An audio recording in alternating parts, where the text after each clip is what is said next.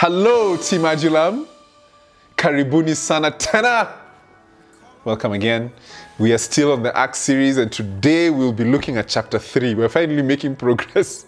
Hey, me, let me tell you, I can stick on a chapter for a whole month, to be honest. But anyway, we're moving. We're moving forward, guys. And now today we're going to be looking at chapter 3, Acts 3, which is such a dope chapter. I know every chapter I say this, but this one is like, and I'll probably say that next week, but whatever. This one is amazing, where something incredibly miraculous happens. It's such a beautiful story, man. Oh my gosh, I love it. And it's the story of the first, you know, in the book of Acts, the first public like miracle, you know. And by miracle, I mean miracle of healing, because in Acts 2, there's the miracle of the tongues. And it's just so powerful. I just love it. And you know, Luke was very intentional about recording this specific miracle.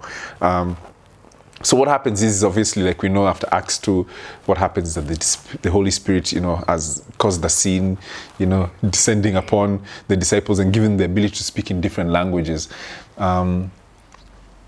And like I said last week, you know, this isn't tongues, like the way we understand where guys right now, it's like most times when we hear people speaking in tongues, to us it sounds like gibberish. But then it wasn't tongues in the same way that we see it now. It was literally them speaking in different languages, right? It says in Acts 2:5-8, now they were staying in Jerusalem, God-fearing Jews from every nation under earth. When they heard this sound, a crowd came together in bewilderment because each one heard their own language being spoken. Utterly amazed, they asked, aren't all those who are speaking Galileans? Then how is it that each of us hears them in our native language? So we talked about this, and again, like I mentioned, like actually this is when I wanted to talk about it, is how that moment that you see in Acts 2 is very much a reversal of what happens in the Tower of Babel.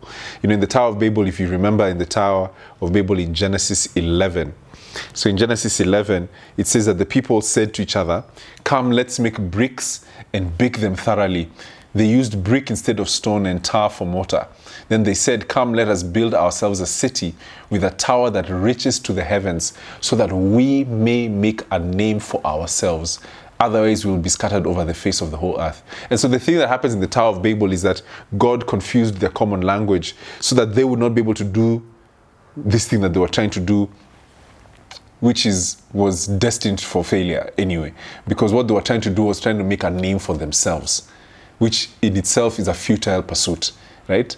This is the thing that we all try to do, to be quite honest, is that we're all trying to build our own towers so that we can make a name for ourselves.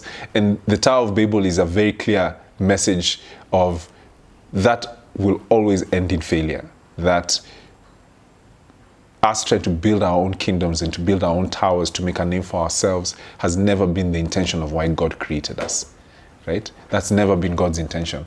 That our intention has always been to be able to bring glory to Him, to make a name for Him, to build His kingdom, not to build our own kingdoms, but to build His kingdom on here on earth. So here's the day of Pentecost, right? The day of Pentecost comes, the Holy Spirit comes, and He unites the people by giving them divine utterance of all the languages of the nations of the earth, all of them proclaiming one thing, that which is the wonders of God, where it says that we hear them declaring the wonders of God in our own tongues.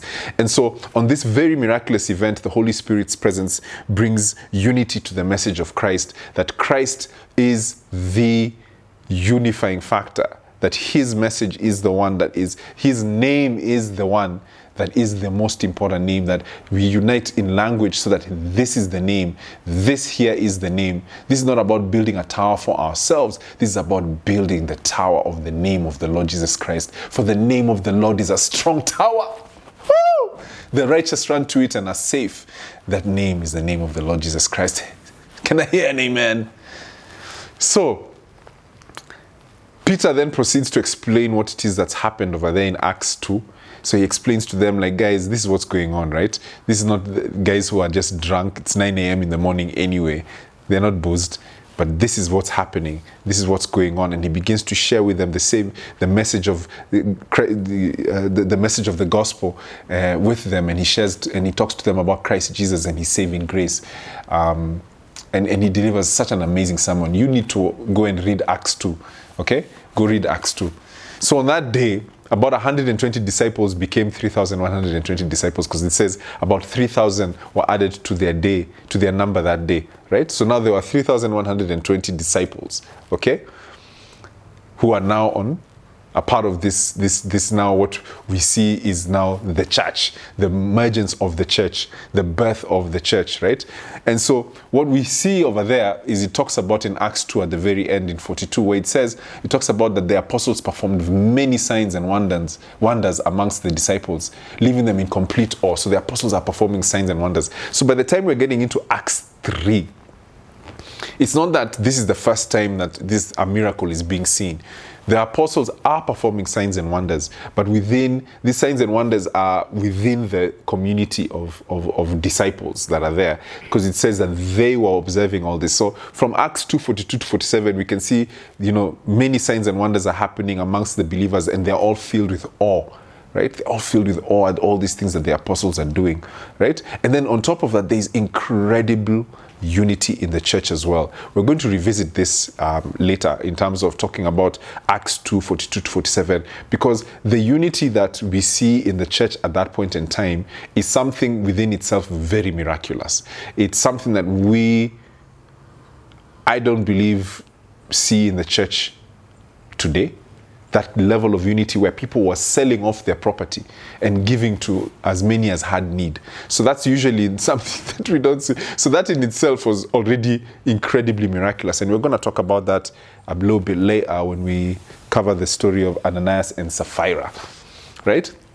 So we'll revisit that later. But here's the thing, in Acts 3 is where we see the first mention of this public healing miracle. So outside of the realm of the disciples and the apostles and the church, we see the first recording of a healing miracle that is happening outside of the church, right? And Luke singles this thing out. So let's read it. It's Acts 3 from verse 1 to 10. So one day Peter and John were going up to the temple at the time of prayer at 3 p.m.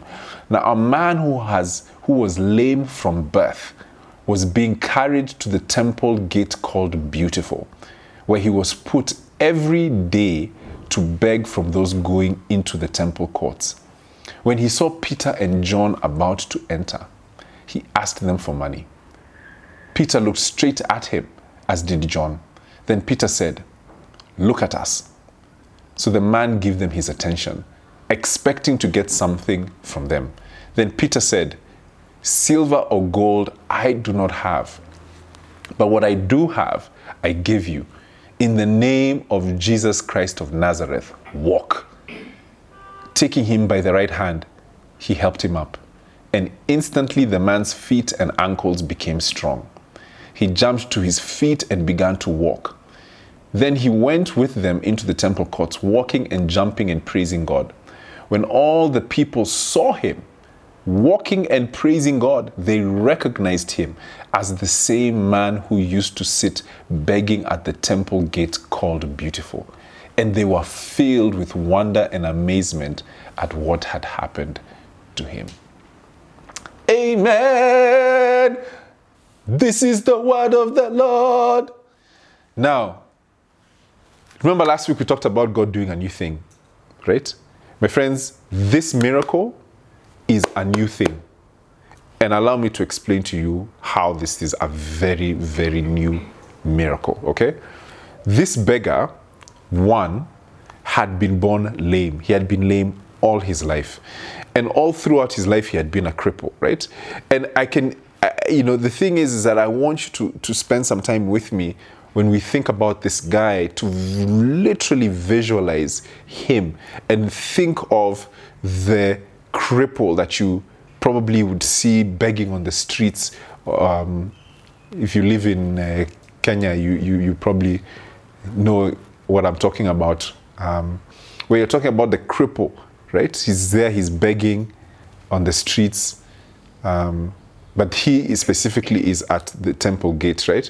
And I want you to imagine this man's state of mind, you know, like think about like even in our society today, how when you're born a cripple, like already the odds are heavily stacked against you, right?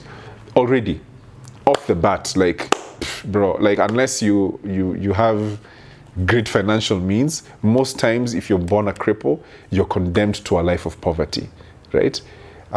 Which is unfortunate that we have a society like that, but think of it in that same sense, that this is the unfortunate thing of this guy being born a cripple. And it says that he had been a cripple since birth. And it says that he was shipped daily to the temple gate to beg. I don't know if you guys know this about like same thing that if you had the guy, what's his name? Wame? But the guy, the NMS. Badi, General Badi, General Barry. Anyway, where he talks about how like the beggars in the streets, how they are shipped to town, right? To go beg. Literally, like it's like a whole industry. So imagine with this guy, every day he's being shipped to the temple gate to beg. It says that they brought him every single day. And so the thing is that the disciples at this point in time were in Jerusalem, right? And which means that this man, this cripple, this is the thing that is so fascinating to think about. Like, if this guy was begging at the Jerusalem temple, it means that a guy who has been there from birth, remember that Jesus not so long ago was still around. So it means that this cripple guy probably, and most probably, saw Jesus walk in and out of that temple. Right? That Jesus was there walking in and out of that temple with his apostles, that these apostles were walking through, right? That he had probably heard of the many miracles that Jesus had done. He had probably heard about the sick being healed, the lame walking, the blind seeing, the dead being raised. And so this guy is here at this temple gate, and none of these things have happened for him.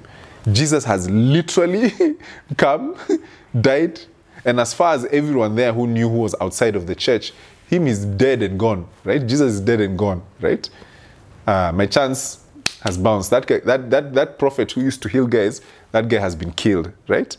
So he's literally reserved himself to a life of begging at the temple gate called Beautiful. You know what's so interesting about this is that in the Greek, this word Beautiful, this temple gate called Beautiful, it says that the Greek adjective used to name the gate can be defined as one, happening or coming at the right time.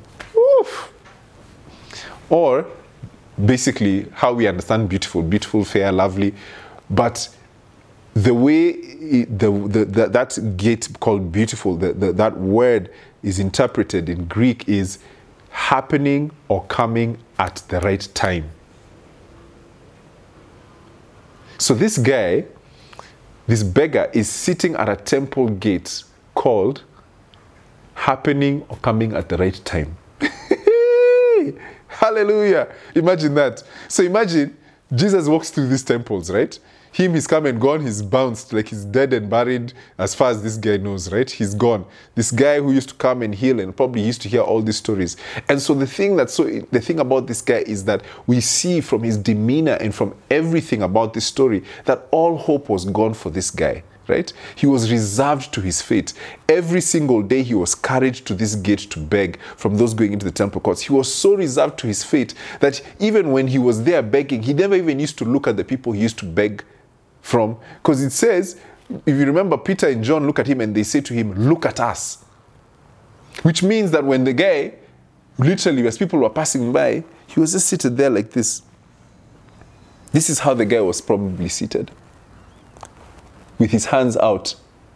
That anytime someone would come, he'd just put his hands out. He was so reserved to his fate that he never even looked at people, right? He just held out his hand so that he could receive money.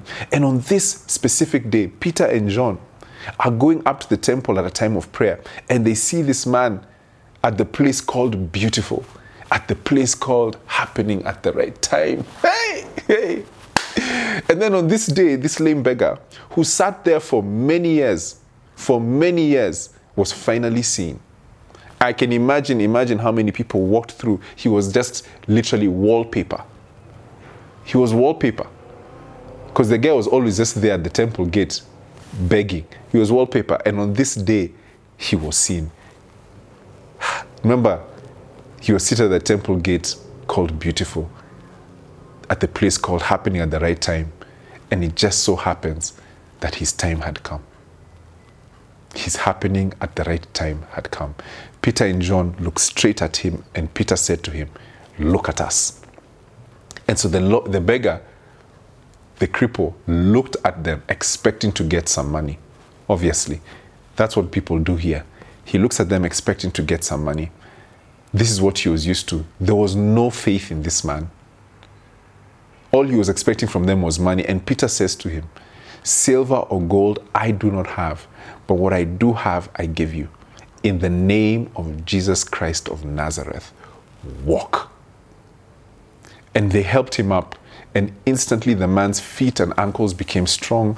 He jumped up to his feet, and he began to walk, jumping and praising God. First and foremost, why this is so extraordinary is because I, through my study of scripture, do not recall of a time, and I tried to look for this, could not recall of a time where a miracle like this has happened. And this is what I mean. If you study scripture, most times, even during the time when Jesus walked the earth, is that oftentimes healing came to those who asked for it. So meaning you'd find that people come, "Have mercy on me, son of Joseph. Son of David, have mercy on me." So people would come and ask and seek healing. If you look at the woman who had the issue of blood, she was seeking healing from Jesus. She went and touched the hem of his garment to seek healing. If you look at the guy who was the cripple at the pool of Bethsaida, right? He didn't know that the Jesus he was talking to was the one who was going to heal him. But the thing that to realize about him is that in as much as he did not seek or ask for his healing from Jesus, he was at the pool of Bethsaida hoping for healing. Meaning that what would happen is, in the pool of the Bethsaida, this guy who had been crippled for 38 years would go there, because they say that in this pool, anytime there'd be movement of the water, an angel would have passed over, and the first person who would get in would get healing. So meaning that even for this guy, in as much as he didn't ask Jesus, he was there expecting healing. He was there hoping that someone would throw him into the water so that he could get healing. But the thing that's so interesting about this guy, that's so fascinating, is when you look at this story, the uniqueness of this miracle is that this guy was not hoping for healing. He had completely reserved himself to this fate that he would just be a cripple all his life. The guy sat there at the gate to beg. He wasn't sitting there hoping, waiting for a guy. There's no indication here where we get any indication that this guy was in any way hoping for any miracle or expecting that he would walk one day, right? And so the thing that's so fascinating about this guy is just that. This beggar at the temple gate had no such hope. He had no hope like that guy, the pool of Bethsaida, or every other person who came to Jesus for healing. But on this day, he was healed. And you know, the thing is, for me, why this story is so powerful, is because I really do wonder if there's some people who are listening to me today, where there are some things in your life that you have completely lost hope for. You look at the situation and honestly, it's hopeless. Like, you've literally, you know, even when you say hopeless, it's like this intention. I mean, this guy, it wasn't even like he was hopeless. It's like, this is my life. This is just how it is, yeah? Like, he had reserved himself that this is just how it is. And I wonder, like, if there's someone or people who are listening to this story and thinking, where there's some things that you just this is just how it is. I have reserved myself. This is just how it is. This is just how it will be. And I'm okay with that. That's just how it is, you know. And, you know, I remember a few months ago, there's a friend of mine who gave me a prophetic word. And they said to me, God will do for you only what He can do. God will do for you what only He can do. And I remember, like, hearing that word, like, God will do for you what only He can do. And I remember thinking, just being like, I mean, I mulled over that word for many days, just being like, I wonder what that's about. What's this thing that God will do for me that only He can do? And I remember a few days later where it occurred to me what that thing was. Something came to mind. You know, it hit me like a ton of bricks. And I remember just weeping, because I mean, I'm not at liberty to share what it was, but it was like, there's something that I knew in my life that I had completely left for dead. Like, I remember that day breaking down in tears, because it was like, I remember thinking, I don't need hope for this. Like, I've already reserved that this is just how it is, and I'm okay with it, whatever, you know? And when that word came, that God will do for me only what He can do, that's the thing that came to mind. And I remember it broke me so hard, because I was like, I don't want to hope for this. Not because of anything, but just that thing for like, I've reserved it. I've left it for dead. And it's something that I had completely given up. Like, I had determined that this is God's will. This is just how it is. This is just how things are. Tuachana na hiyo mambo, right? And for me, it's just the fact that I had reserved in my mind that it wouldn't happen. Friends, even as I share this with you, like, even right now, like, in my heart of hearts, you know, I'm at a great strain to hope that situation that came to mind could possibly change. You know, even as I share this, it hasn't. But, you know, as I was preparing this message and meditating on this story of this crippled beggar, I realized that I fully resonate with this beggar at the temple gate called Beautiful, fully. Where you look at a situation and you're just kind of like, I don't imagine that this thing would change. So you just, no, I'll just reserve myself. I'll just go and I'll beg, right? And every day I'll be shipped here. I'll just do my thing. And you just reserve yourself to this thing. And I don't know about you, but like if you have experienced or know of something like that, if you remember last week, I spoke to you guys about Isaiah 43:18-19, where God says, forget the former things. Do not dwell on the past. See, I am doing a new thing. Now it springs up. Do you not perceive it? I am making a way in the wilderness and streams in the wastelands. I honestly think like and feel like this is a continuation of that message. At least it is for me, because when I read this story, I felt like God was saying to us that which you have lost faith in, that which you have lost hope in, that which you have said, this thing will never happen for me. And you're just okay. Like, it's just like, it's not, you're not even saying it kobaya. It's just like, you know, I just don't think this thing would it's just don't think it would happen for me. That I truly believe that the reason why this story is told to us, and in the way that it's told to us, something that is incredibly new. This is a new miracle. This is a miracle of a guy who didn't ask for it, who was not even hoping for it, but God did it for him nonetheless. That in the book of Acts, like, this is the first time where we see this happening. And I love the response that Peter gave to the onlookers. You know, when they were filled with wonder and amazement at just like, oh my gosh, what has happened to this beggar? It says in verse 12, where it says, Peter said to those astonished people, fellow Israelites, why does this surprise you? Why do you stare at us as if by our own power or godliness we had made this man walk? The God of Abraham, Isaac, and Jacob, the God of our fathers, has glorified his servant Jesus. That it was not because of their their power, and it wasn't because of their godliness, and it certainly was not because of the faith of that beggar. Hey.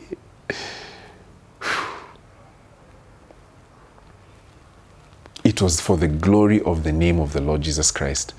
And I think for me, the thing that I want to remind you who is watching, that Jesus has given us, and this is the constant reminder, that he has given us his Holy Spirit, that we may be his witness. That we may be his witness.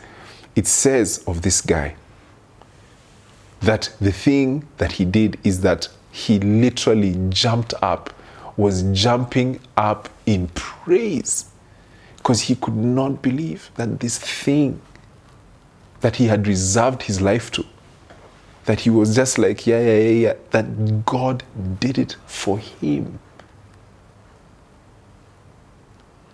A new thing, a thing never seen before, but it happened for this guy.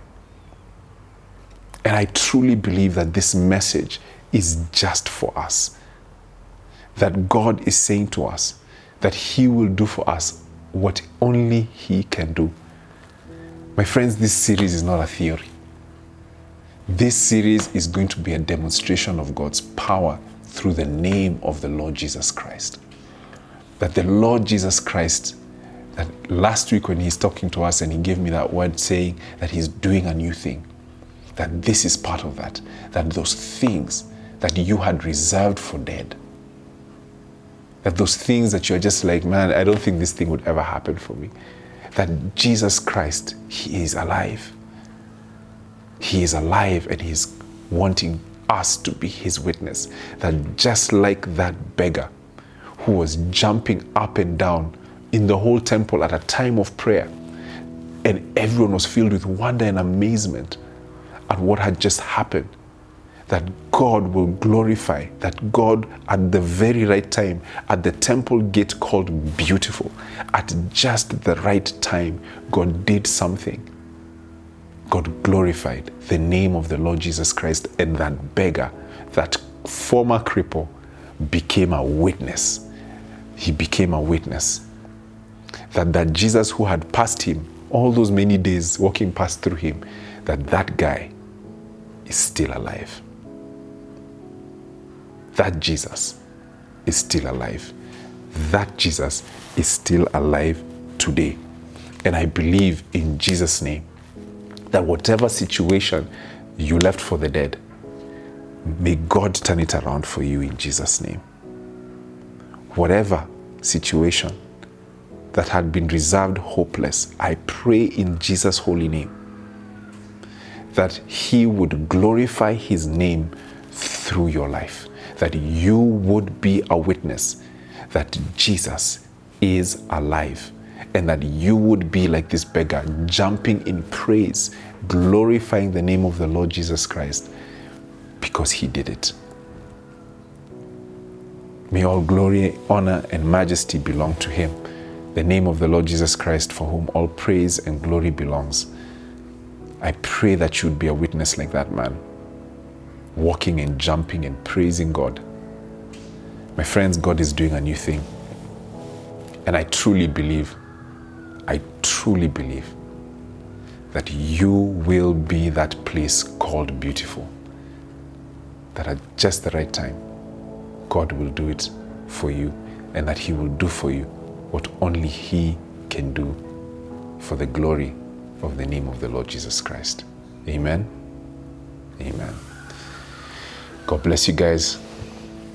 Catch you next Thursday. Hey guys, thank you so much for watching. Listen, if this message blessed you, please be sure to share it with someone whom you love. Share it with a friend, a colleague, anyone. And then also, listen, support us. Support this ministry so that we can be able to make more dope content and be able to spread this message of the kingdom to as many people as possible. And then make sure that you subscribe. Sawa, subscribe. Subscribe, wherever the button. Subscribe. God bless you guys.